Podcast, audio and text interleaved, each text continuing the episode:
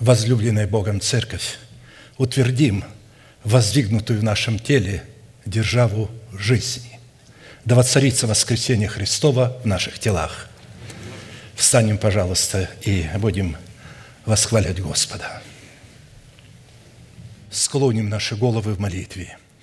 Дорогой Небесный Отец, во имя Иисуса Христа – мы благодарны имени Твоему Святому за вновь представленную привилегию быть на месте всем, которое очертила десница Твоя для поклонения святому имени Твоему. И ныне позволь наследию Твоему во имя крови завета подняться на вершины для нас недосягаемые и сокрушить всякое бремя и запинающий нас грех. Да будут прокляты в этом служении, как и прежде, все дела дьявола, болезни, нищета, преждевременная смерть, демоническая зависимость, всевозможные страхи, депрессии, разрушение, косность, невежество – все это да отступит от шатров святого народа Твоего. И ныне встань, Господи, на место покоя Твоего Ты и ковчег могущества Твоего, и да облекутся святые Твои спасением Твоим, и да возрадуются пред лицом Твоим. Дай нам больше от Духа Твоего.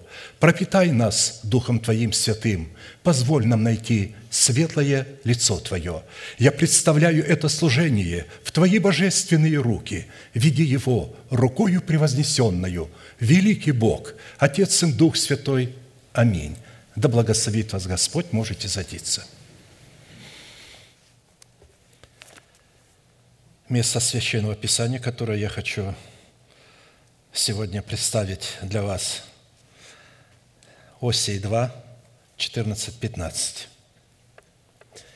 Посему вот и я увлеку ее, проведу ее в пустыню и буду говорить к сердцу ее, и дам ей оттуда виноградники ее и долину Ахор в преддверии надежды, и она будет петь там, как в дни юности своей, и как в день выхода своего из земли египетской». Название проповеди «Время утверждения завета» в формате изоляции друг от друга –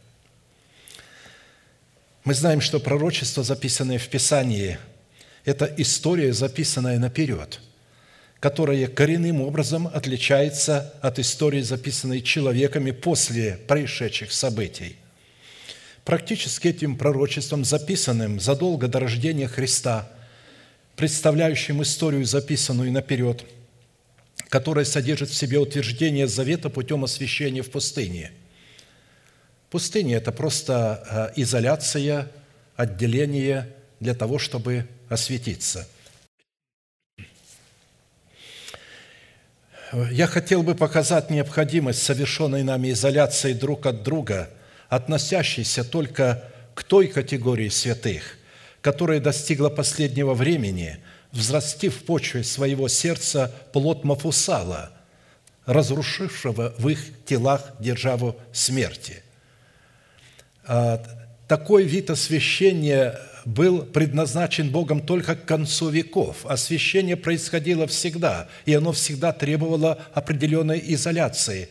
Но такой вот род освящения, который совершили мы с вами, он относился только к последнему времени, и я проведу для этого определенные образы и места Писания.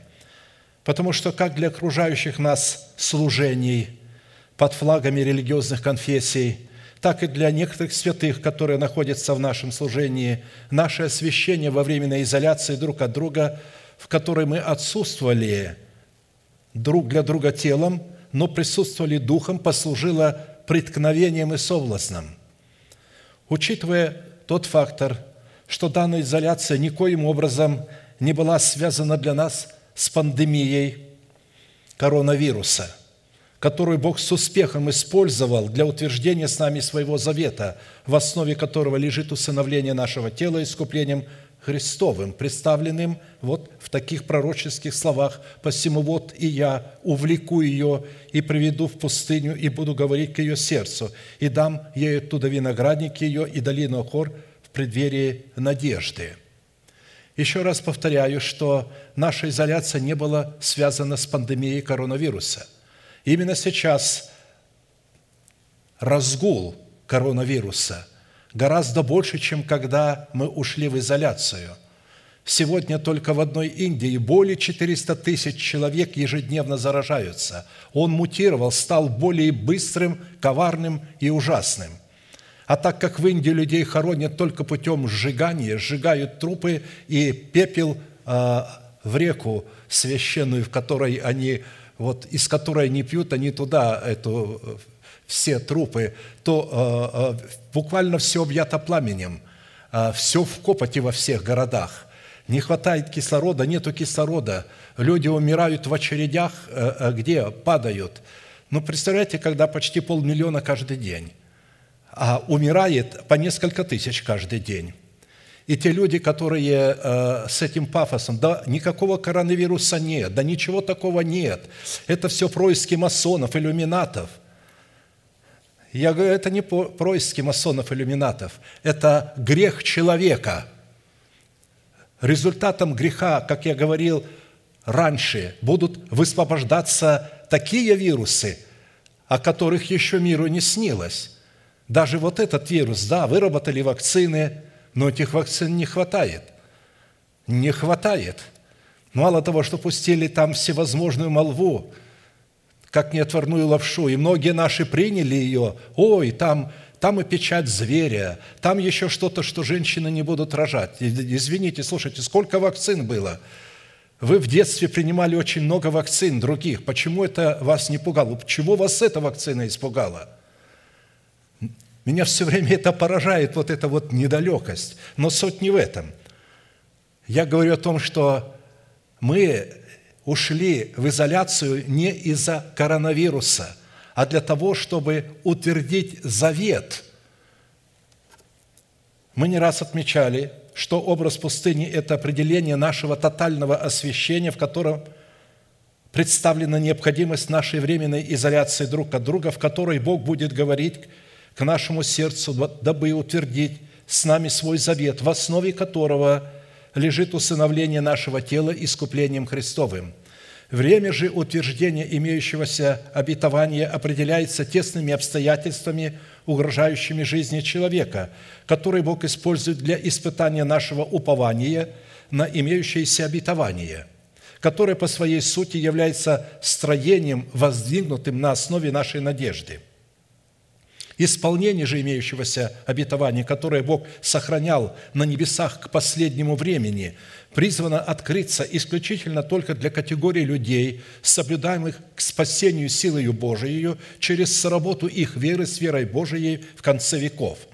Благословен Бог и Отец Господа нашего Иисуса Христа, по Своей великой милости, возродивший нас воскресением Иисуса Христа из мертвых к упованию живому, к наследству нетленному – чистому, неувядаемому, хранящемуся на небесах для вас, силою Божией через веру, соблюдаемых ко спасению, готовому открыться в последнее время. 1 Петра 1, 3, 5. То есть оно должно было открыться, это обетование только в последнее время. На протяжении двух тысячелетий никто не говорил о воздвижении державы жизни в теле. Никто не говорил о теле как о чем-то таком сакральном и священном. О теле говорили все с пренебрежением, и все ожидали нового тела. Но никто не смотрел на 12 жемчужных ворот, что жемчужные ворота представляют тело, земное тело и народная песчинка внутри. Никто не обращал на это внимания, что Бог здесь на земле обязался, взял на себя ответственность искупить не только наш дух и нашу душу, но и наше тело. И здесь на земле, в теле, уничтожить смерть. Но это должно произойти было только к концу веков. И мы подошли к этому концу веков. А посему, исходя из имеющейся констатации, следует, что знамение последнего времени, в котором призвано открыться имеющееся обетование, относится к преддверию нашего восхищения, нашей надежды – и если мы не уразумеем знамения этого времени, в котором нам необходимо позволить Святому Духу увлечь нас в пустыню освящения, дабы посредством изоляции друг от друга утвердить завет заключенный с нами с Богом, в основе которого лежит усыновление нашего тела искуплением Христовым, у Бога не останется и не будет никакого основания восхитить нас при утренней звезде, которая призвана являться нашим внутренним свидетельством в плоде взращенного нами Мафусала, посредством которого Бог разрушил в нашем теле державу смерти, дабы наделить нас гарантиями восхищения в сретении Господу на воздухе. В то время как способ – которым призвано утверждаться имеющееся обетование в пустыне нашего освящения, состоящее в изоляции друг от друга, определяется функциями плода наших уст, исповедующих воздвижение в нашем теле державы жизни, обуславливающей в нашем духе атмосферу Царства Небесного – Исходя из откровений Писания, мы знаем восходы и заходы Солнца, включая природные катаклизмы, политические, экономические кризисы и высвобождение всевозможных смертельных вирусов, используется Богом для взращивания избранного Богом остатка в меру полного возраста Христова, дабы облечь нас во взращенный нами же плод правды, дабы приготовить нас к переселению – так, по словам апостола Петра, нынешние небеса и земля, содержимые Словом Божиим, на которых они живут, сберегаются огню на день суда и погибели нечестивых человеков. В связи с имеющимся пророческим приговором необходимо сделать ударение на одном, я бы сказал, судьбоносном и неизменном для нас принципе, состоящем в двух действиях. Первое. Обетование, даруемое нам Богом в усыновлении нашего тела искуплением Христовым, мы можем принять и утвердить только через слушание благовествуемого слова, которое дается нам исключительно в формате семени оправдания, которое мы призваны взрастить в доброй почве нашего сердца плод правды – а посему наследовать обетование усыновления нашего тела искуплением Христовым мы призываемся в плоде правды, взращенного нами из семени правды в едеме нашего сердца. Таким образом, когда мы принимаем семя правды в добрую почву нашего сердца, которое прежде уже было очищено от мертвых дел – мы принимаем его в формате залога нашего спасения, которое мы призваны пустить в оборот в смерти Господа Иисуса, чтобы получить его в формате плода правды в воскресении Иисуса. При условии нашего нахождения в своем собрании, в котором структура порядка, устрояющего правление Бога в теле Христовом, призвана состоять в структуре божественной теократии, состоящей в границах полноты начальствующего учения Христова – а посему всякое собрание, в котором отсутствует порядок, состоящий в структуре божественной теократии, и в котором отсутствует полнота начальствующего учения Христова, не может быть нашим собранием. Поэтому таким собранием, людям, находящимся в таких собраниях, Бог говорит, выходите из Вавилона, бегите из него, чтобы вам не погибнуть за грехи его.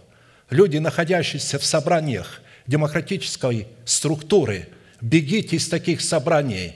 Найдите собрание со структурой теократии, потому что это обыкновенный Вавилон.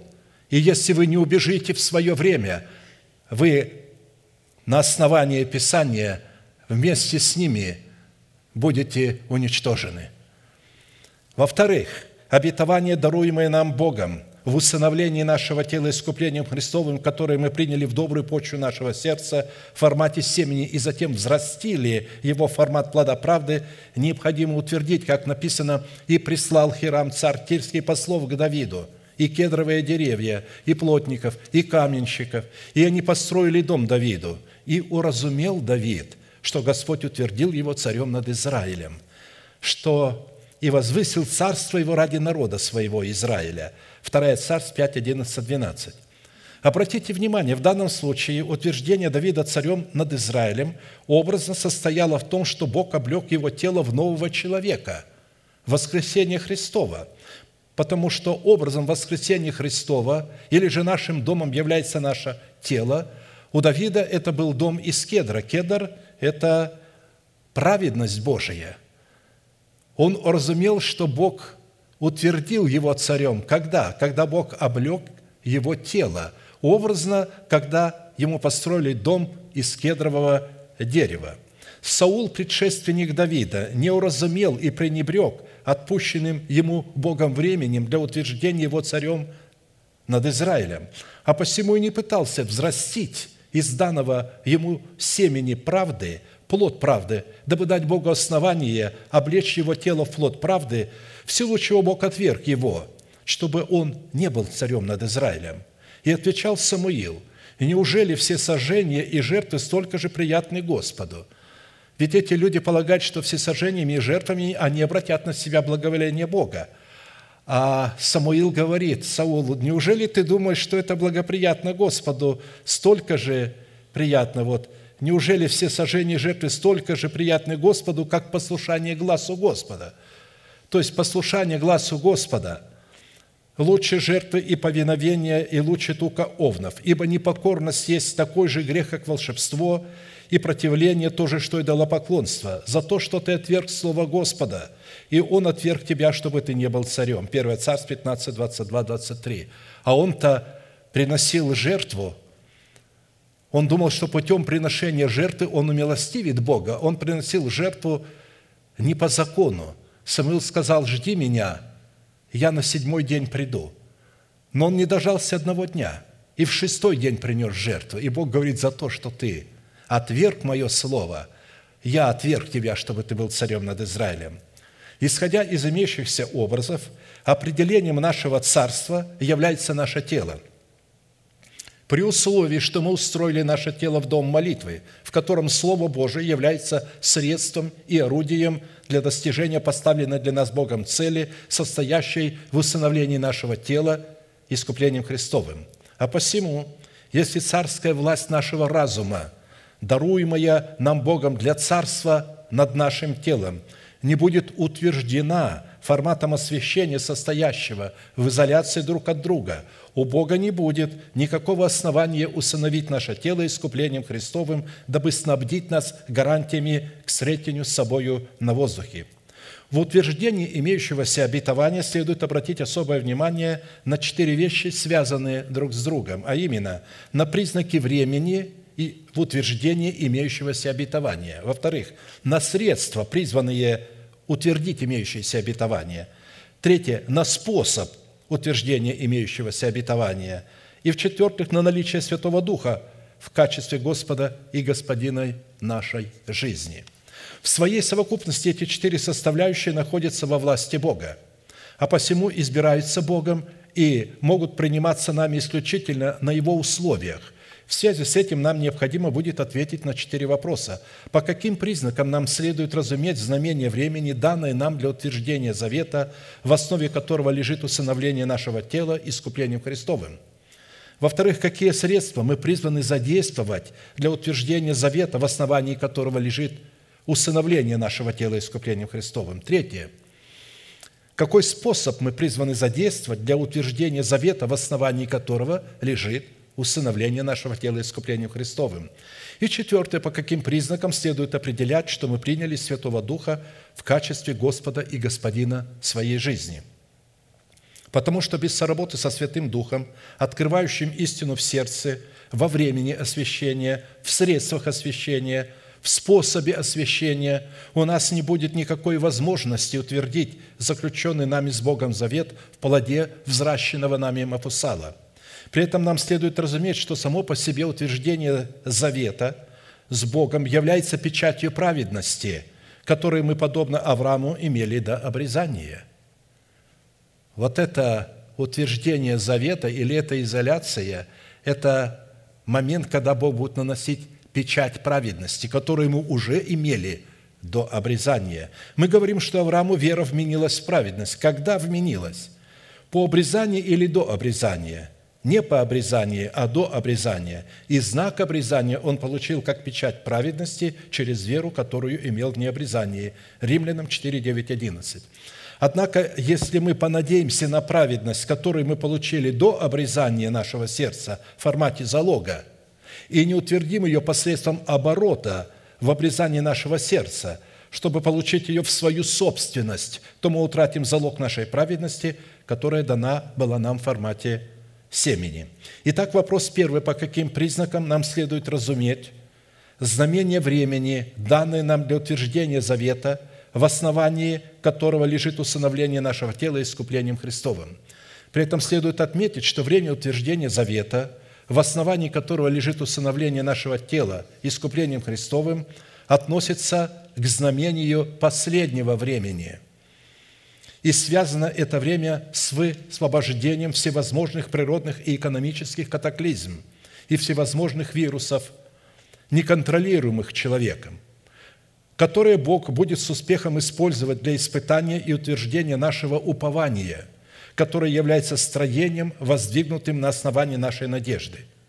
Исполнение же имеющегося обетования, которое Бог сохранял на небесах к последнему времени, призвано открыться только для категории младенца мужеского пола – соблюдаемой к спасению силою Божией через соработу их веры с верой Божией, как написано, «Благословен Бог и Отец Господа нашего Иисуса Христа, по великой Своей милости, возродивший нас воскресением Иисуса Христа из мертвых упованию живому, к наследству нетленному, чистому, неувядаемому, хранящемуся на небесах для нас, силою Божией через веру соблюдаемых к спасению, готовому открыться в последнее время» Само по себе утверждение завета, имеющего в своем основании усыновление нашего тела искуплением Христовым, является своего рода жатвой, в которой Бог начинает измерять и взвешивать наше спасение и наше строение, состоящее в нашем уповании на Его Слово на весах правды. И таким образом совершает суд в среде своего народа, дабы отделить его из среды своего народа плевелы –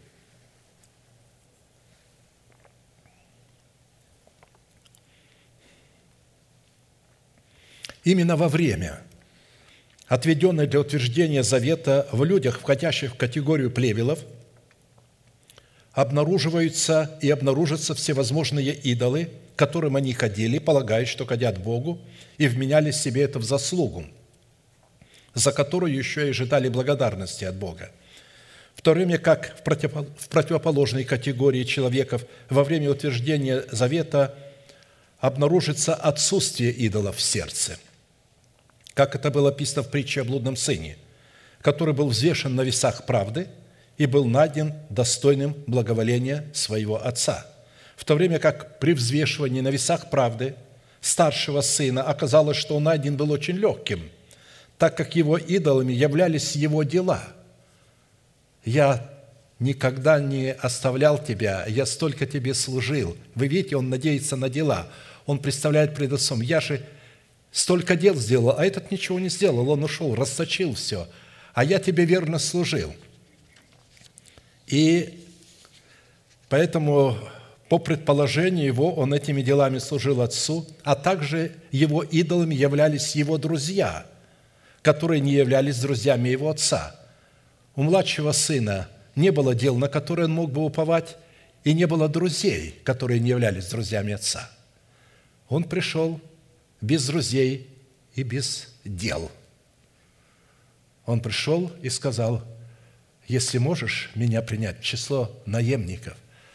А тот дал ему лучшую одежду, царскую обувь, царский перстень и закатил пир. Видите? Описывая эту картину, Святой Дух через пророка Иеремию представил состояние отцовского сердца Бога, в котором он сетует о таких сынах, имеющих идолов в своем сердце, которые составляют определенную часть его народа, которые подвигли его к гневу на них. «Вот слышу вопль чери народа моего из дальней страны. Разве нет Господа на Сионе? Разве нет царя на нем? Зачем они подвигли меня на гнев своими идолами, чужеземными, ничтожными? Прошла жатва, кончилось лето, а мы не спасены». Иеремия 8, 19, 20. Видите, как э, через пророка Иеремию Бог выразил притчу, что происходило в притче о блудном сыне. Поэтому первым признаком времени для утверждения завета их много, но я э, приведу четыре, и этого достаточно. Первым признаком времени для утверждения завета между нами и Богом, в основании которого лежит усыновление нашего тела искуплением Христовым – является образ изолирования пророка Илии от других пророков у потока Харафа, который является протоком Иордана, чтобы утвердить с ним свой завет, взвесив его на весах правды и приготовив его таким способом к восхищению. Необходимость изоляции от общения друг с другом, в которой Бог получает основание утвердить свой завет, в основании которого лежит обетование, относящееся к пределу нашей надежды – представлена в обстоятельствах изоляции пророка Ильи от других пророков у потока Харафа во время экономического кризиса, связанного с великим голодом. В аналогичных обстоятельствах нашего времени мы узрели это знамение в пандемии, связанной с вирусом COVID-19, повлекшей за собой экономический и политический кризис во всех странах мира, который мы использовали как повод – к утверждению завета путем нашего освящения, связанного с изоляцией друг от друга, в которой мы, отсутствуя телом, но присутствуя духом, продолжали пребывать друг с другом в общении через регулярное слушание Слова Божия.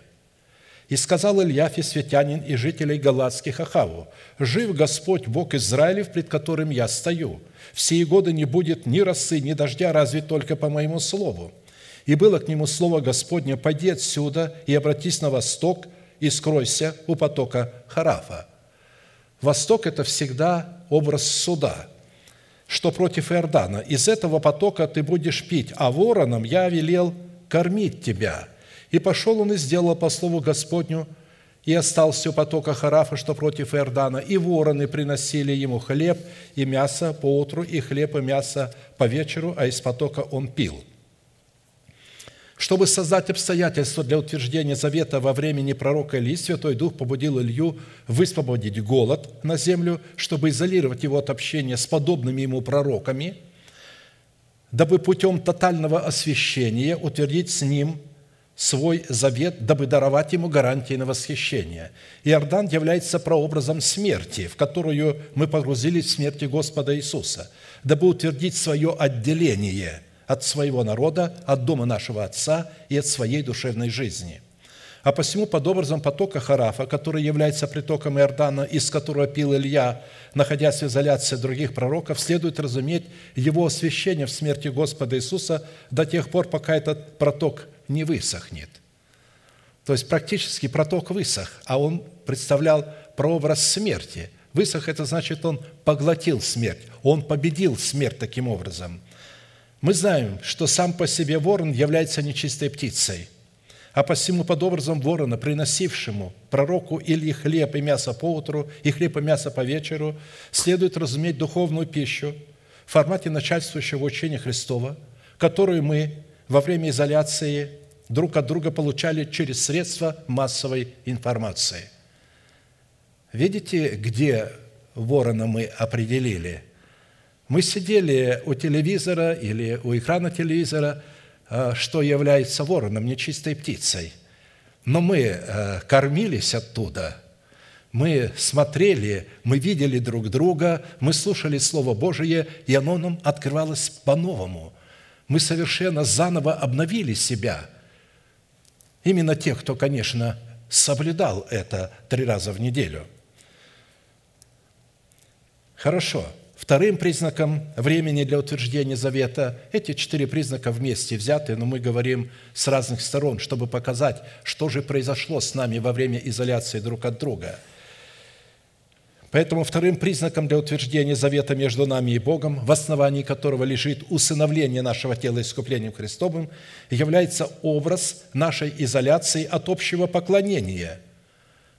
Причина, чтобы вскормить своей грудью – взращиваемый нами плод в образе усыновления своего тела искуплением Христовым в лице Самуила.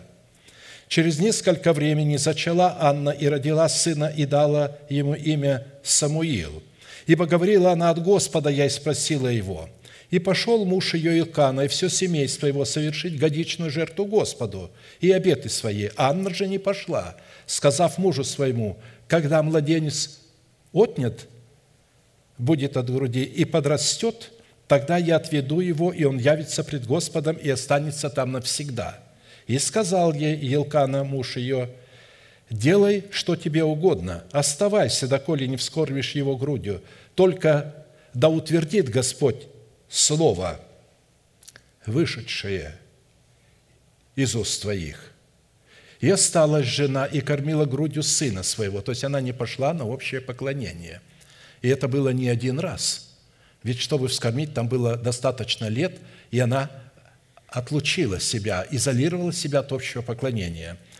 Доколе не вскормила младенца, когда же вскормила его, пошла с ним в селом, взяв три тельца и одну ефу муки, и мех вина, и пришла в дом Господа в селом. Отрок же был еще дитя. И закололи тельца, и привела отрока к Илию и сказала, «О, господин мой, да живет душа твоя, господин мой». Я та самая женщина, которая здесь при тебе стояла и молилась Господу, о сем дитяте молилась я. Исполнил мне Господь прошение мое, чего я просила у Него, и я отдаю его Господу на все дни жизни его, служить Господу, и поклонилась там Господу». 1 Царство 1, 20, 28. В образе Анны следует рассматривать категорию святых, принявших в свое сердце обетование усыновления своего тела искуплением Христовым в семени благовествуемого нам Слова и взрастивших его путем исповедания веры сердца в плод воскресения – когда мы принимаем семя благовествуемого нам слова, мы независимо от нашего пола задействуем, задействуем функции жены. Когда же мы путем исповедания нашими устами веры нашего сердца называем несуществующий плод, содержащийся в семени принятого нами слова, как существующий, мы независимо от нашего пола задействуем функции мужа. Имя Самуил означает «услышанный Богом», а посему в образе Самуила, в котором Анна хотела посвятить себя Богу, представлено обетование, которое мы приняли в семени благовествуемого нам Слова и взрастили его в утробе нашего духа в плод, состоящий в усыновлении нашего тела искуплением Христовым – Однако, чтобы посвятить себя Богу в плоде рожденного нами Самуила, дабы дать Богу основание утвердить с нами свой завет, в основании которого лежит усыновление нашего тела искуплением Христовым, нам, подобно Анне, матери Самуила, необходима изоляция от общего поклонения друг с другом, что мы и совершили. При этом следует отметить, что категория святых, не входящая в категорию Анны – представляющий из притчи Христа Царствие Небесном образ пяти неразумных дев, не имела и не разумела такой необходимости, так как не имела плода в лице Самуила, который представлял в сосудах мудрых дев елей Святого Духа. Только изоляция от общего поклонения дает нам возможность скормить своей грудью плод имеющегося обетования, состоящего в усыновлении нашего тела искуплением Христовым – Материнское молоко – это продукт, который вырабатывается организмом, исключительно только такой женщиной, которая взрастила в чреве своем плод духа и родила младенца. Образом материнского молока, которым мы вскармливаем в груди нашего Самуила или наше посвящение Богу, утверждая завет с Богом, является исповедание веры сердца, дающее нам возможность вскормить рожденного нами младенца – до такого возраста, чтобы можно было посвятить себя в нем Богу, что даст Богу основание утвердить с нами свой завет, в основании которого лежит усыновление нашего тела искуплением Христовым.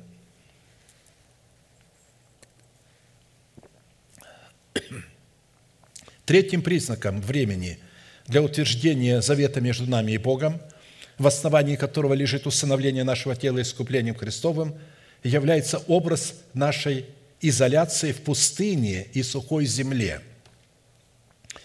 «Возвеселится пустыня и сухая земля, и возрадуется страна необитаемая, и расцветет, как нарцисс. Великолепно будет свести и радоваться, будет торжествовать и ликовать. Слава Ливана дастся ей». Речь не идет о пустыне, речь идет о людях пустыни. Потому что просто самой пустыне слава Ливана, слава праведности не дается – Речь идет о людях пустыни, о людях освящения. Великолепие кормила и Сарона.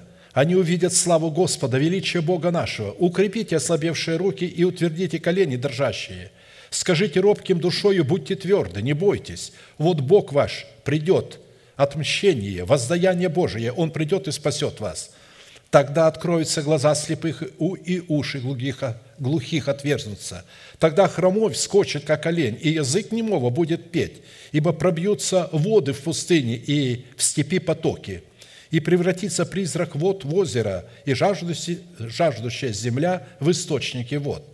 В жилище шакалов, где они покоятся, будет место для тростника и камыша, и будет там большая дорога, и путь по ней назовется путем святым – Нечисто не будет ходить по нему, но он будет для них одних. Идущие этим путем даже и неопытные не заблудятся. Льва не будет там, и хищный зверь не взойдет на него, не найдется его там, а будут ходить искупленные, и возвратятся избавленные Господом, придут на Сион с радостным восклицанием, и радость вечная будет над головою их. И они найдут радость и веселье, а печаль и воздыхание удалятся. Исайя 35, 1, 10.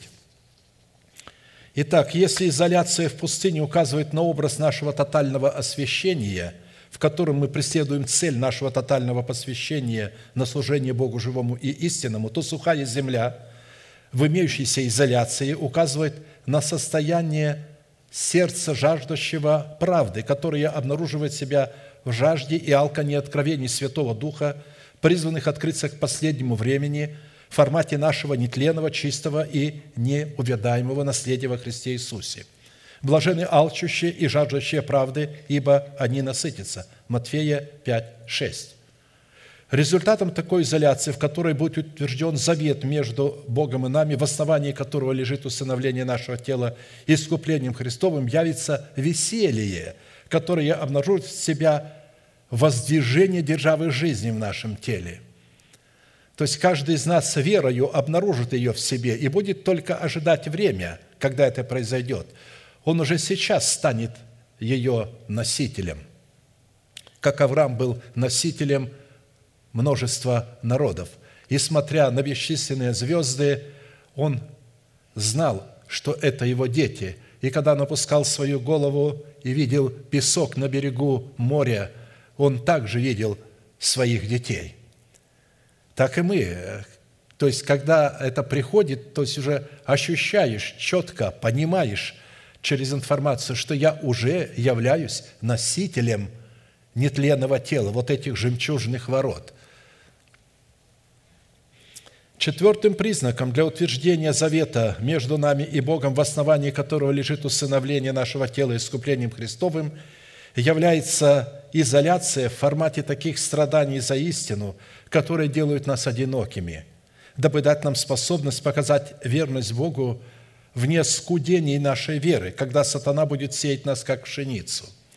Но вы прибыли со мною в напастях моих, в страданиях моих, в превратностях моих, и я завещеваю вам, как завещал мне Отец мой царство. Да идите и пьете за трапезу моею в царстве моем, и сядете на престолах судить двенадцать колен Израилевых. И сказал Господь, Симон, Симон, все сатана просил, чтобы сеять вас, как пшеницу, но я молился о тебе, чтобы не скудела вера твоя, и ты, некогда обратившись, утверди братьев твоих». Луки 22, 28, 32. Обратите внимание, пшеница сеется и а, находится в земле, и она не чувствует рядом другой пшеницы, она ее не видит, она одинокая.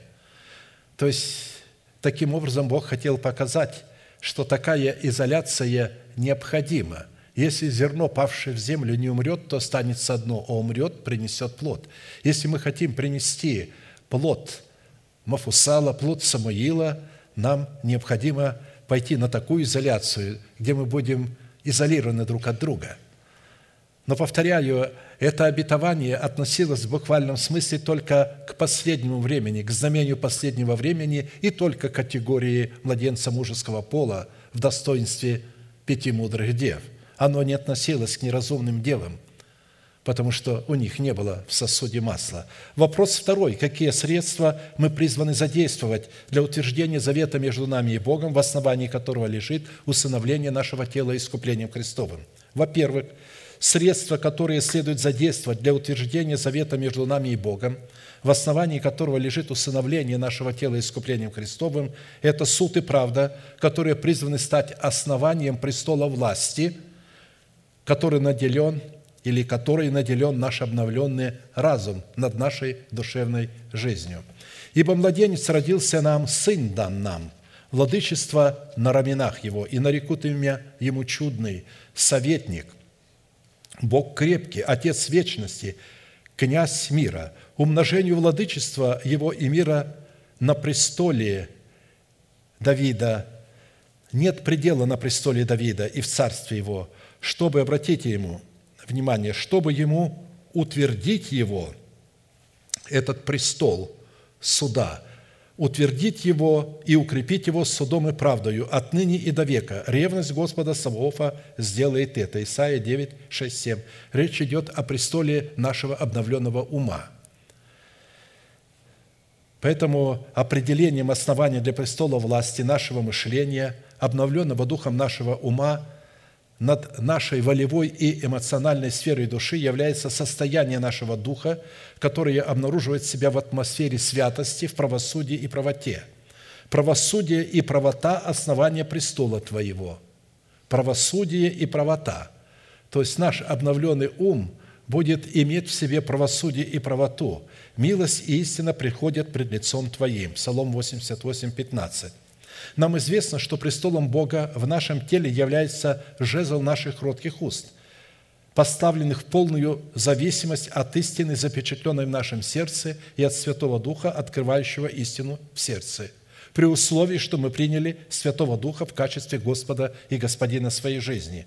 Облако и мрак, а крест Его, правда и суд – основание престола Его – во-вторых, средства, которые необходимо задействовать для утверждения завета между нами и Богом, в основании которого лежит усыновление нашего тела искуплением Христовым, состоят в корневой системе неподвижности корня нашей праведности, из которой мы призваны взрастить плод правды, дабы облечь в него свое тело. Не утвердит себя человек беззаконием. Корень же праведников неподвижен. Притча 12.3. Из имеющейся констатации следует, что между неподвижностью корня праведников и плодом правды, произрастающим из этого корня, существует родственная связь, которая определяет происхождение праведников по фактору их рождения от Бога. А именно сердечные очи праведного сердца при утверждении завета между нами и Богом, в основании которого лежит усыновление нашего тела искуплением Христовым, направлены и уповают, обратите внимание, не на плод правды, взращенный нами из корня праведности, а на неподвижность праведного корня, из которого они взрастили плод правды, дабы облечь свое тело в нетление. Следует хорошо усвоить, как только человек переводит свой взор – на взращенный им плод из неподвижного корня праведности, он немедленно облекается в собственную гордыню и утрачивает связь с корнем своего происхождения. Несмотря на то, что мы приносим Богу плод, но взирать на этот плод мы не имеем права. Мы должны взирать на неподвижность корня, из которого был взращен этот плод – и вместо того, чтобы эти люди, которые взирают на то, что они сделали, я обращал внимание на этих людей. Я знал их раньше. Они действительно сделали очень много. И когда они это делали, они не смотрели на свой плод. Они показали верность Богу и явили плод верности Богу в испытаниях, в скорбях и страданиях. Но затем я обратил внимание, как они стали взирать на то, что они совершили, вот на эту верность. Не на корень неподвижности, откуда они взрастили эту верность, а на то, что они сделали.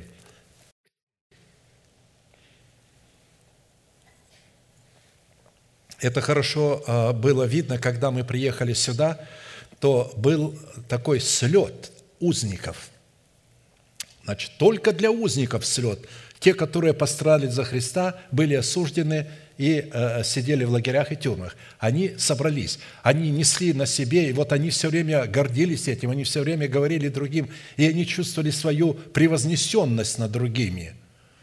И те люди, которые, э, которым не удостоилось пострадать за истину вот именно таким путем, они были людьми второго сорта. Они не были духовным авторитетом. Духовным авторитетом становились в церквах люди, которые попадали в тюрьмы и в лагеря. И вот они начали на это смотреть. И я видел, насколько они были жалкими и ничтожными.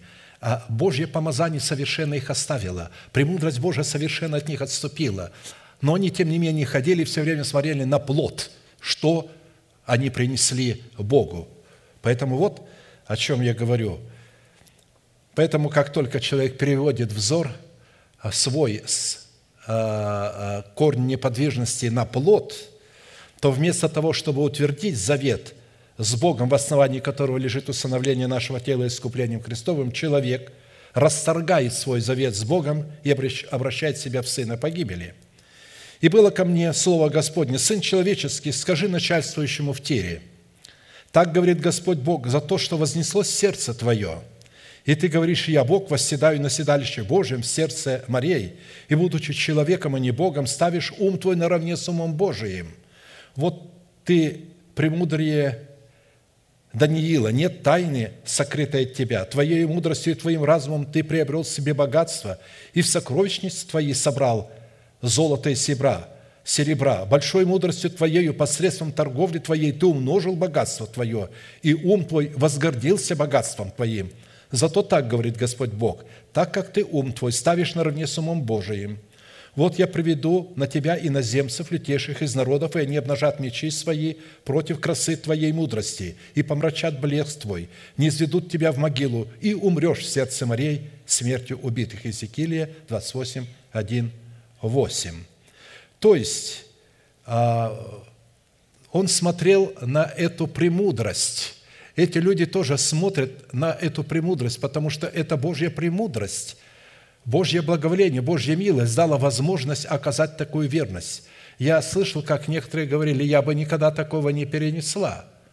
Я не готова потерять своих детей, чтобы их у меня отняли, меня посадили в тюрьму. Я не готова. Как это люди могли такое переносить. То есть, а, потом, когда эти люди перенесли, конечно, я встречал и других людей, которые перенесли это, и я видел их удивительное смирение. Красота этого смирения была потрясаемая. Я встречался и с другой стороной узников, которые смотрели на неподвижность корня, откуда выросла эта верность. Они никогда не кичились тем, что они пострадали – Наоборот, после этого они стали очень смиренными, кроткими, и премудрость Божия была с ними. Это, э, это две категории.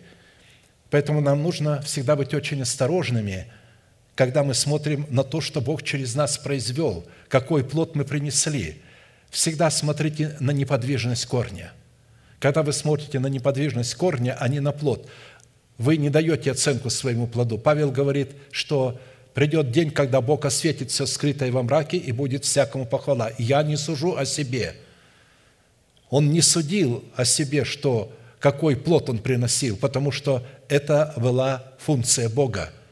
И когда человек смотрит на плод, он берет функции Бога, он начинает уже давать себе оценку, он уже венец на себя возлагает, медали и перевесь царскую, не понимая, что он лишает себя этой перевязи и этого венца – в-третьих, средства, которые следует задействовать для утверждения завета между нами и Богом, состоят в нашей полной изоляции от нашего народа, от дома нашего Отца и от своей душевной жизни, дабы дать в своем сердце место Всевышнему, чтобы таким путем злословие злословящих Его могли падать на нас. Чужим стал я для братьев моих и посторонним для сынов матери моей – ибо ревность по доме Твоем снедает меня, и злословие злословящих Тебя падают на меня, и плачу, постясь душой моею, и это ставят в поношение мне». Псалом 68, 9, 11. Давид это испытывал, но писал это о Христе и о тех, кто последует за Христом. Мы становимся чужими для братьев наших и посторонними для сынов матери, когда мы принимаем усыновление нашего тела искуплением Христовым – когда мы наполняем наше сердце вот таким елеем, у них нет этой потребности, и они будут притыкаться на такой форме изоляции. Они смеялись над нами и говорили, а почему ваш пастор что, пандемии боится или боится заразиться, или почему он распустил церковь. В то время, когда я сразу сказал, это не распуск церкви, мы, отсутствуя телом, будем присутствовать духом друг с другом. Это момент утверждения завета между нами и Богом, чтобы утвердить усыновление нашего тела искуплением Христовым. Это относится только к последнему времени знамения. Вот что мы делали – Ревность по доме Твоем или по доме Божьем – это сердце, скорбящее обо всех мерзостях, совершаемых в Иерусалиме, что возбуждает неприязнь сынов нашей матери и таким путем изолирует нас от них. В силу такого фактора мы становимся предметом и целью злословия злословящих Бога, которые падают на нас. Апостол Петр пишет, «Бог же всякой благодати, призвавший нас в вечную славу свою во Христе Иисусе Сам – по кратковременном страдании вашим, да совершит вас, да утвердит, да укрепит, да соделает непоколебимыми». 1 Петра 5,10. То есть, если бы мы не проходили подобного рода освящения, у Бога не было бы основания утвердить нас, укрепить и соделать непоколебимыми в вере. В-четвертых, средства, которые следует задействовать для утверждения завета между нами и Богом – в основании которого лежит усыновление нашего тела искуплением Христовым, состоят в словах Бога, которые мы позволили Ему вложить в наши уста, дабы дать Ему основание покрыть нас тенью своей руки. То есть, когда мы даем возможность вложить в наши уста слова веры, которые мы приняли в наше сердце. Исайя 51, 15, 16. «Я Господь Бог твой, возмущающий море так, что волны его ревут. Господь Саваоф имя ему» и я вложу слова мои в уста твои». Бог э, э, насильно никому не будет влагать свои слова. Он влагает их через благовествуемое слово, мы добровольно это принимаем. «И тенью руки моей покрою тебя, чтобы устроить небеса и утвердить землю, и сказать Сиону, ты мой народ».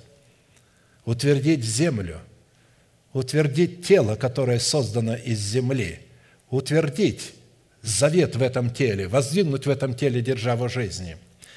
Бог может вложить свои слова в наши уста только через своего посланника, благовествующего нам Его Слово, и покрыть нас своей тенью только через добровольное повиновение Слову Его посланника, так как повиновение Слову, которое Бог вложил в уста своих посланников, призвано являться для нас тенью Его руки – Таким образом, когда мы принимаем в наше сердце Слово из уст посланника Бога и исповедуем его своими устами, эти слова становятся словами веры, которые отделяют нас для Бога и таким образом дают Богу основание утвердить нашу землю и покрывают нас тенью Его руки. Вопрос третий – какой способ мы призваны задействовать для утверждения завета между нами и Богом, в основании которого лежит усыновление нашего тела искуплением Христовым. Первый способ, который следует задействовать для утверждения завета между нами и Богом, состоит в почитании себя мертвыми для греха, живыми же для Бога во Христе Иисусе и исповеданием несуществующей державы жизни в своем теле как существующей. Это первый способ. Почитайте себя мертвыми для греха, живыми же для Бога во Христе Иисусе Господе нашим». Римлянам 6.11. Практически почитать себя мертвыми для греха, живыми же для Бога – это в своих мыслях изолировать себя от греха, живущего в нашем теле в лице ветхого человека с делами его. Потому что какие мысли в душе человека, таков и он. Притчи 23.7. Слова Бога, которые мы помещаем в свое сердце в формате мыслей, являются верой Божией в нашем сердце – и когда мы исповедуем эти мысли своими устами в формате веры Божией, Бог утверждает с нами свой завет, в основании которого лежит усыновление нашего тела искуплением Христовым. Бог поставил Авраама отцом многих народов, которому он поверил, животворящим мертвых и называющим несуществующее как существующее. Второй способ, который необходимо задействовать для утверждения завета между нами и Богом, в основании которого лежит усыновление нашего тела искуплением Христовым, состоит в том, чтобы мы были преисполнены любовью друг к другу. А вас Господь да исполнит и преисполнит любовью друг к другу и ко всем, какую вы исполнены, какую мы исполнены к вам. Что чтобы утвердить сердца ваши непорочными во святыне пред Богом и Отцом нашим в пришествии Господа нашего Иисуса Христа со святыми Его. Аминь. 1 Фессалоникийцам 3, 12, 13. Видите, только служа любовью друг к другу в соответствии требований уставов Божьих, мы изолируем себя от врожденного в нашем естестве эгоизма, что дает Богу основание очищать нас от всякого греха и утверждать наши сердца непорочными во святыне пред Богом. Если же ходим во свете, подобно как Он во свете, то имеем общение друг с другом. И кровь Иисуса Христа, Сына Его, очищает нас от всякого греха. 1 Иоанна 1,7. Таким образом, когда мы ходим во свете Слова Божия, подобно Богу, ходящему во свете своих слов, мы даем Богу основание вести нас в наследие усыновления нашего тела искуплением Христовым. Третий способ, который необходимо задействовать для утверждения завета между нами и Богом, в основании которого лежит усыновление нашего тела искуплением Христовым, состоит в том, чтобы мы смотрели очами веры на смоковницу и на все деревья, когда они после зимы пробуждаются от сна смерти. И сказал им притчу, посмотрите на смоковницу и на все деревья, когда они уже распускаются, то, видя это, знаете сами, что уже близко лето. Так и когда вы увидите то сбывающимся, знайте, что близко Царствие Божие. Истинно говорю вам, не придет род сей, как все это будет. Небо и земля придут, но слова мои не придут. Смотрите же за собою, чтобы в это время сердца ваши не отягчались объедением и пьянством и заботами житейскими, и чтобы день тот не постиг вас внезапно, ибо он как сеть найдет на всех живущих по всему лицу земному. Итак, бодрствуйте на всякое время и молитесь, да сподобитесь избежать всех сих будущих бедствий и пристать пред Сына Человеческого». Луки 21, 29, 36. Под образом смоковницы, приносящей сладкие плоды, следует разуметь категорию мудрых дев, в сердце которых воцарилась благодать посредством взращенного ими плода праведности, представленного в сосудах их сердец елеем радости. Возлюбленный мой начал говорить мне, «Встань, возлюбленная моя, прекрасная моя, выйди. Вот зима уже прошла, дождь миновал, перестал, цветы показались на земле. Время пения настало, и голос горлицы слышен в стране нашей. Смоковницы распустили свои почки, и виноградные лозы, расцветая, издают благовония. «Встань, возлюбленная моя, прекрасная моя, выйди». Песни песни 2, 10, 13. В то время как по другими деревьями следует разуметь категорию неразумных дев, которые при крике «Жених идет!» пробудились вместе с мудрыми девами, как написано, «Ибо если мы соединены с Ним подобием смерти Его, то должны быть соединены и подобием воскресения». Римлянам 6, 5 пробудились и те, и другие. С одной стороны, пребывание в смерти Христовой – это образ нашего тотального освящения, в котором мы утверждаем завет между нами и Богом, в основании которого лежит усыновление нашего тела искуплением Христовым. А с другой стороны, пребывание в смерти Христовой – это образ, в котором каждый, погруженный в смерть Господа Иисуса, находится в изоляции, как от своего народа, от дома своего Отца, так и от своей душевной жизни – а также и друг от друга. А посему пробуждение – это соединение друг с другом воскресением Христовым при условии наличия в сосуде своего сердца елея радости, от которого весело горит наш светильник. Таким образом, под образом цветения смоковницы и других деревьев следует разуметь пробуждение жизни после зимы, которая в данной притче указывает на образ смерти Христовой, в которой пребывала смоковница и другие деревья, дабы посредством, посредством данной нам изоляции в смерти Христовом, определяющей наше тотальное освящение, утвердить завет между нами и Богом, в основании которого лежит усыновление нашего тела искуплением Христовым. Я не буду э, пространяться дальше. Пять неразумных дев э, не будут восхищены при утренней звезде, но они получат два крыла большого орла – и станут двумя светильниками пред Богом на земле и будут служить угрозой для Антихриста во время его царствования, омрачат его царство. Как я часто говорил, когда созревает какой-то фрукт или какой-то, какая-то овощ у вас на огороде, вы не срываете все сразу, вы берете зрелый плод, срываете, а тот остается созревать. Так и здесь – Бог придет и возьмет тех, кто созрели к этому, тех, у которых елей был в сосуде. И поэтому он тех возносит. Те тут же видят тех, то есть у них еще есть время, они видят, жених идет, они обе пробудились, обе испытали на себе воскресенье, но в то же время одна из сторон испытала угасание э, жизни Божией в себе. Они испугались. А как они увидели, что там есть жизнь Божия? Это будет момент, когда наши тела будут облечены в жемчуг воскресения Христова. Вот как они увидели. А так нас ничего с ними не разделяло, кроме этого. Они были такие же, как и мы. Царство Небесное подобно десяти девам.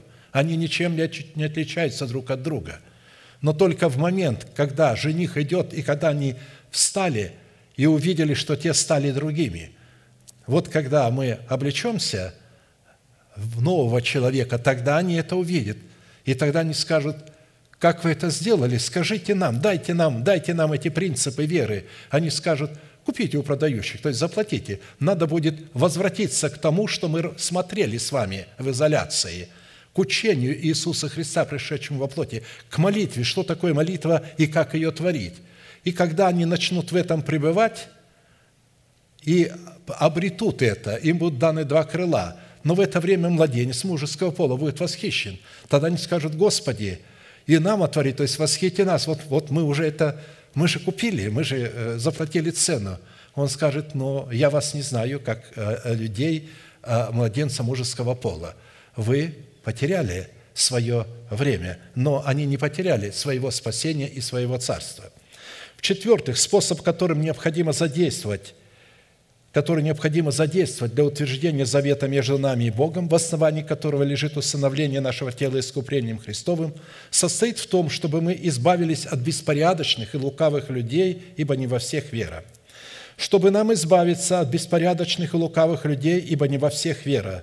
Но верен Господь, который утвердит вас и сохранит от лукавого. Мы уверены о вас в Господе, что вы исполняете и будете исполнять то, что мы вам повелеваем. Второе Фессалоникийцам 3.24. Дисциплинированная изоляция от беспорядочных и лукавых людей – это гарантия и способ, который необходим для утверждения завета между нами и Богом, в основании которого лежит усыновление нашего тела искуплением Христовым. Не обманывайтесь, худые сообщества развращают добрые нравы. Учитывая, что время наше стекло, я э, не буду продолжать дальше – Дальше речь идет о Святом Духе, о Слове Божьем. Без Святого Духа, которого мы должны принять как Господа и Господина своей жизни, мы не сможем вот эти три выше э, стоящие положения, о которых мы с вами говорили, использовать. Сейчас мы склоним наши головы, будем молиться, и все желающие бросить вызов державе смерти в своем теле или же греху, который одолел вас – вы можете прийти сюда. Бог намерен прямо сейчас силой Святого Духа очистить вас от греха при вашем исповедании, когда вы сделаете решение оставить ваш грех раз и навсегда и посвятить себя Богу. Он может это сделать. Будем молиться, и да благословит нас Господь. Мы ждем вас у алтаря. я буду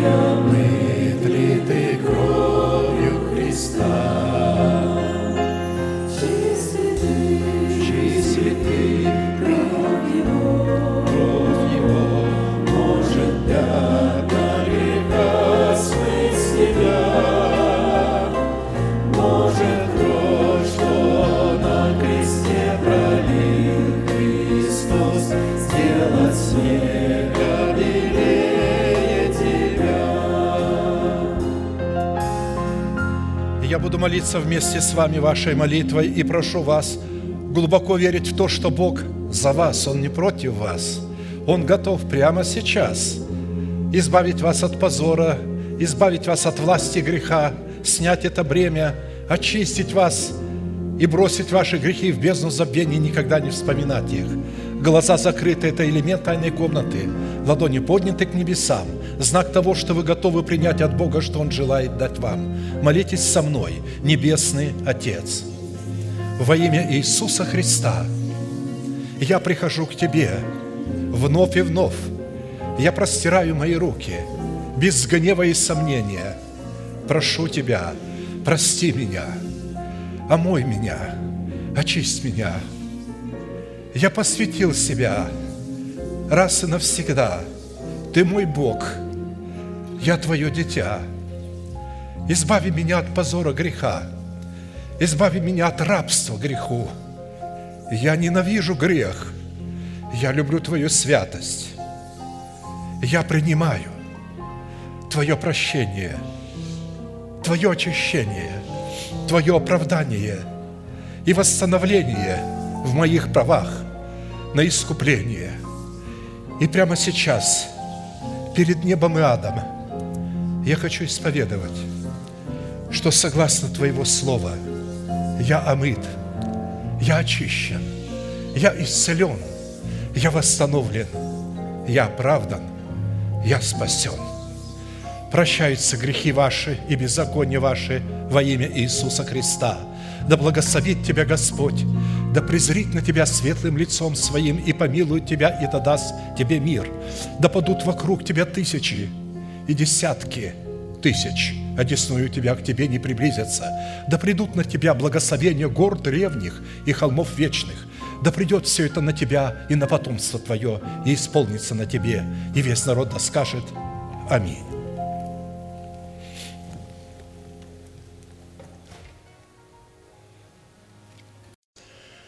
Итак, пришло время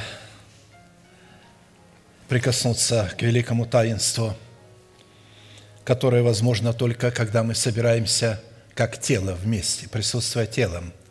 Отсутствуя телом, но присутствуя духом, мы не могли исполнять эту заповедь. Но мы ее исполняли, потому что мы жили смертью Господа Иисуса и Его воскресением. Но сейчас мы вновь обладаем этой возможностью. 1 Коринфянам, глава 11,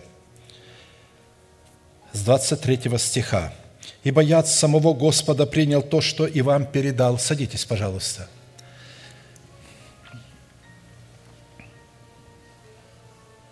«Что Господь Иисус в ту ночь, в которую предан был, взял хлеб и, возблагодарив, преломил и сказал, «Примите, едите, сие есть тело мое за вас, ломимое, сие творите в мое воспоминание».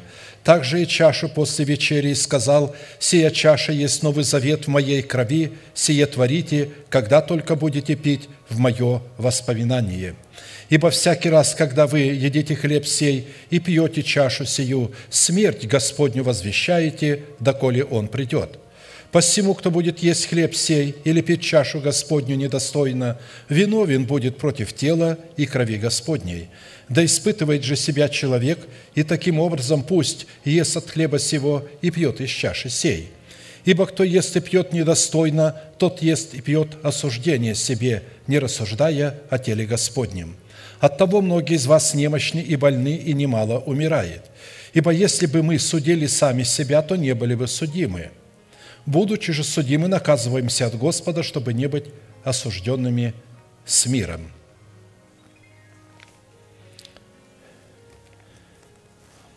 А посему я попрошу всех встать, мы сейчас будем молиться об опресноке. Отец Небесный, во имя Иисуса Христа, мы благодарим Тебя за ломимое тело, которое пойдет сейчас по рядам народа Твоего. И когда мы будем причащаться от Него, да придет благословение милости Твоей на нас, и да будет проклята всякая болезнь в телах наших по Слову Твоему – Благодарим Тебя и поклоняемся пред величием славы Твоей, пред подвигом Твоим в этом опресноке, великий Бог, Отец и Дух Святой. Аминь. И, возблагодарив, преломил и сказал, «Примите, едите, сие есть тело мое за вас ломимое». Садитесь, тот ряд, к которому подходит, встает. Каждый преломляет сам. Это знак того, что каждый из вас непосредственно лично сам участвовал в распятии Христа. Наши грехи распяли Его. Но Писание говорит, Он отдал Себя за грехи наши. Он возлюбил церковь и предал себя за нее, не за мир. Он возлюбил вас, свою церковь, и предал себя за вас. Когда пришел ангел Гавриил к Иосифу ночью, он сказал ему о младенце, который родился от Девы Марии, Иосиф, сын Давидов, не бойся принять Марию, жену твою, ибо родившийся в ней есть от Духа Святого – родит же сына, и наречешь ему имя Иисус, ибо он спасет людей своих от грехов их». Так что он умирал за людей своих, находящихся в этом мире. Неудачно переведенный перевод, что он умер за грехи мира, но на самом деле он умер за грехи людей своих, живущих в этом мире.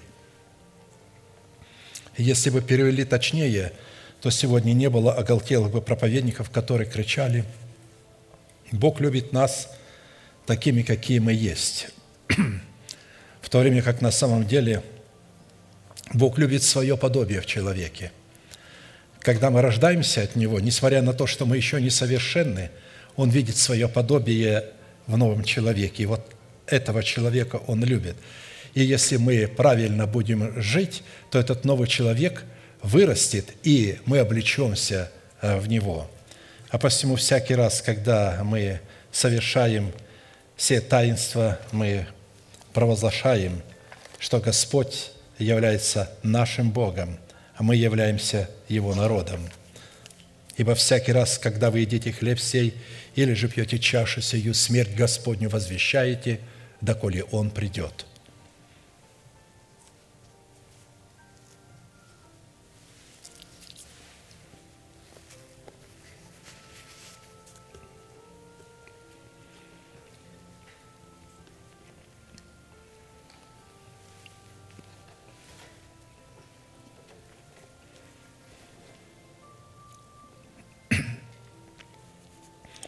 Исайя, глава 53. «Кто поверил слышанному от нас, и кому открылась мышца Господня? Ибо Он зашел пред Ним, как отпрыск, и как росток из сухой земли».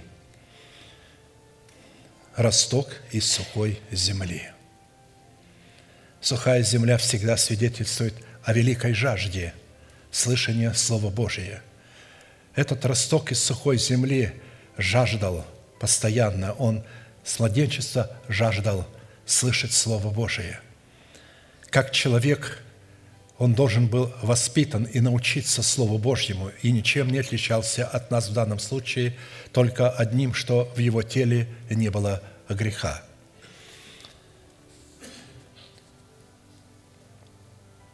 Не было в нем вида, который привлекал бы нас к нему.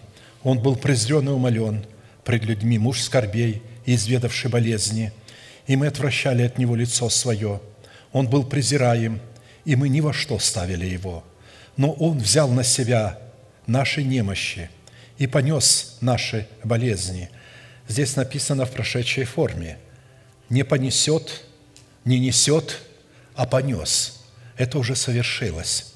И когда мы принимаем этот факт совершившимся, Бог немедленно делает нас праведными – признает нас, вменяет нам это в правду. Это уже не в оправдание, а в правду, что мы уже творим правду, мы уже праведники. Он вменил Аврааму в праведность, когда он поверил Слову Божьему и стал называть несуществующее существующим. Он был изъязлен за грехи наши и мучим за беззаконие наши. Наказание мира нашего вот в оригинале здесь написано «умиротворение». Не мира, а умиротворение между нами и Богом. Вот. Наказание или вот умиротворение между нами и Богом было на нем. и ранами Его мы исцелились». Бог был удовлетворен в смерти Сына Своего. Он получил умиротворение. Произошел мир между нами и Богом, когда Христос умирал на кресте. Все мы блуждали, как овцы, совратились каждый на свою дорогу, и Господь возложил на него грехи всех нас. Когда только мы родились свыше от Бога, мы не были духовными людьми, мы были душевными, и мы все увлекались, каждый на свою дорогу. А я так понимаю, а ты как понимаешь. Вот это и была. Мы были овцы, но каждый шел своей дорогою, каждый шел, как я понимаю – до тех пор, пока наконец пришли не как я понимаю, а как будет сказано понимать, когда Бог поставит своего посланника и скажет вот так понимать, и тогда будет единомыслие и единодушие. Итак, всякий раз, когда вы едите хлеб сей и пьете чашу сию, смерть Господню возвещаете, доколе Он придет. Встанем, пожалуйста, и будем молиться о чаше. Отец Небесный, во имя Иисуса Христа, мы благодарим Тебя за чашу Нового Завета, изливаемую в прощение грехов, в очищение грехов. Когда она пойдет по рядам народа Твоего, мы будем пить из нее. Да придет милость Твоя, благоволение Твое и исцеление Твое на нас. И всякая болезнь да будет уничтожена в телах народа Твоего. Да будет благословена чаша сия пред лицом Твоим для народа Твоего отныне и вовеки. Аминь. Садитесь, пожалуйста, точно так же, как вы служили друг другу в хлебопреломлении, послужите друг другу и в чаше. Чаша – это Христос, одна на все века, из которой излилась благодать Божия. Ибо всякий раз, когда вы едите хлеб сей или же пьете чашу сию, смерть Господню возвещаете, доколе Он придет».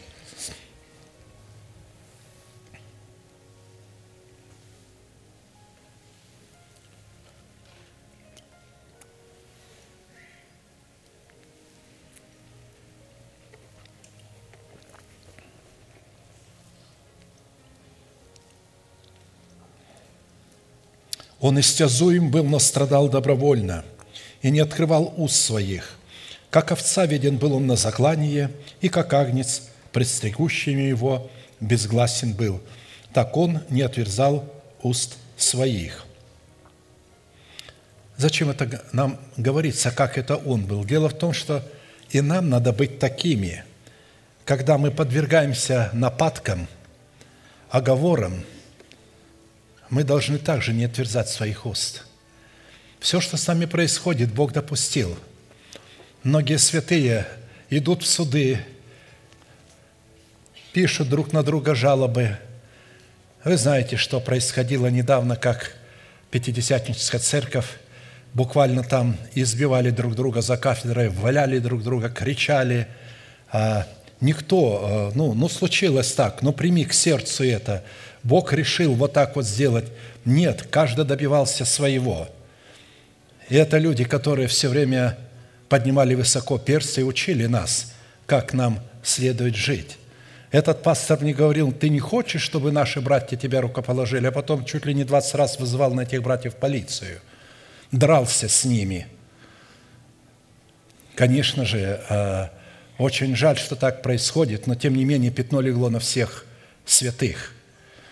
Поэтому а, данный человек не должен быть рукопожатым ни в одном общении. И я думаю, что он уже не рукопожат за то, что он сделался вот таким, пустил худую молву, пустил тень, бросил на все христианство. Мы не должны позволять себе такого. Вот взяли Христа, вы думаете, что Он не мог избавиться. Он говорит, ты думаешь, я не могу умолить Отца, не послал мне более, чем там 12 легионов ангелов – но на сей час я и пришел. Когда начинается время скорбей, время поношения, время презрения, не отверзайте своих уст пред Господом, кротко несите. Если вы невиновны, вам не надо доказывать вас, вашу невиновность. Бог это видит. Принимайте это и радуйтесь. Поэтому, когда говорится, как себя вел Христос, на самом деле здесь говорится так же, как мы должны вести себя, как Его дети – как его последователи, как христиане. Ибо всякий раз, когда вы едите хлеб сей и пьете чашу сию, смерть Господню возвещаете, доколе Он придет». Это торжественная тишина, в которой Святой Дух работает независимо от наших эмоций. Мы много раз говорили, не надо прислушиваться, что Бог делает сейчас в эмоциях. Исходите из информации, из неподвижности этого корня – когда вы смотрите на информацию, кем для вас является Бог, что сделал для вас Бог, кем вы являетесь для Бога во Христе Иисусе, именно тогда вы даете возможность Святому Духу выполнять то, что сделал для вас Бог, потому что вы размышляете над этим.